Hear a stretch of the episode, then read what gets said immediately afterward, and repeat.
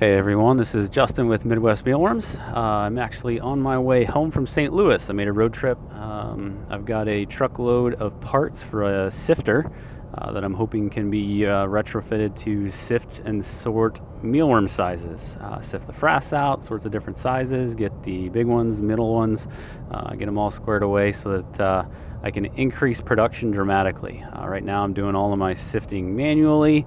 Um, in small batches, and I just need to get a lot more efficient at that. So this is the first attempt. I uh, thought I'd make a quick uh, episode here on the podcast. Um, some of these episodes will be short, some will be long. I, I'm not real quite sure yet what we're going to do, um, but I'm going to be talking about mealworms, talking about superworms, um, open to talking about other content as well. Uh, if there's something you'd like to hear, please message me, let me know, uh, all over the place on social. Um, so just hit me up and uh, let me know if there's something you want to hear about, any questions you've got. I've got a long list of things to, to walk through and publish, um, get out in the world. Uh, things like how do I heat and cool my farm?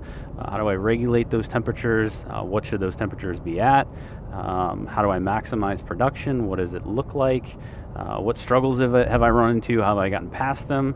Um, talking about owning a, a small business um, in the insect world uh, and what that, what that is like, different aspects of it, good, bad, ugly, things I enjoy and don't enjoy, like trying to get all my stuff together for taxes is never fun, um, but I enjoy the, the mealworm aspect of it, the raising, um, seeing the progress. So uh, just be chatting through some of that.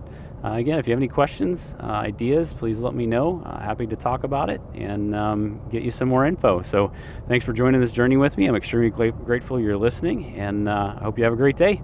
I will talk with you soon.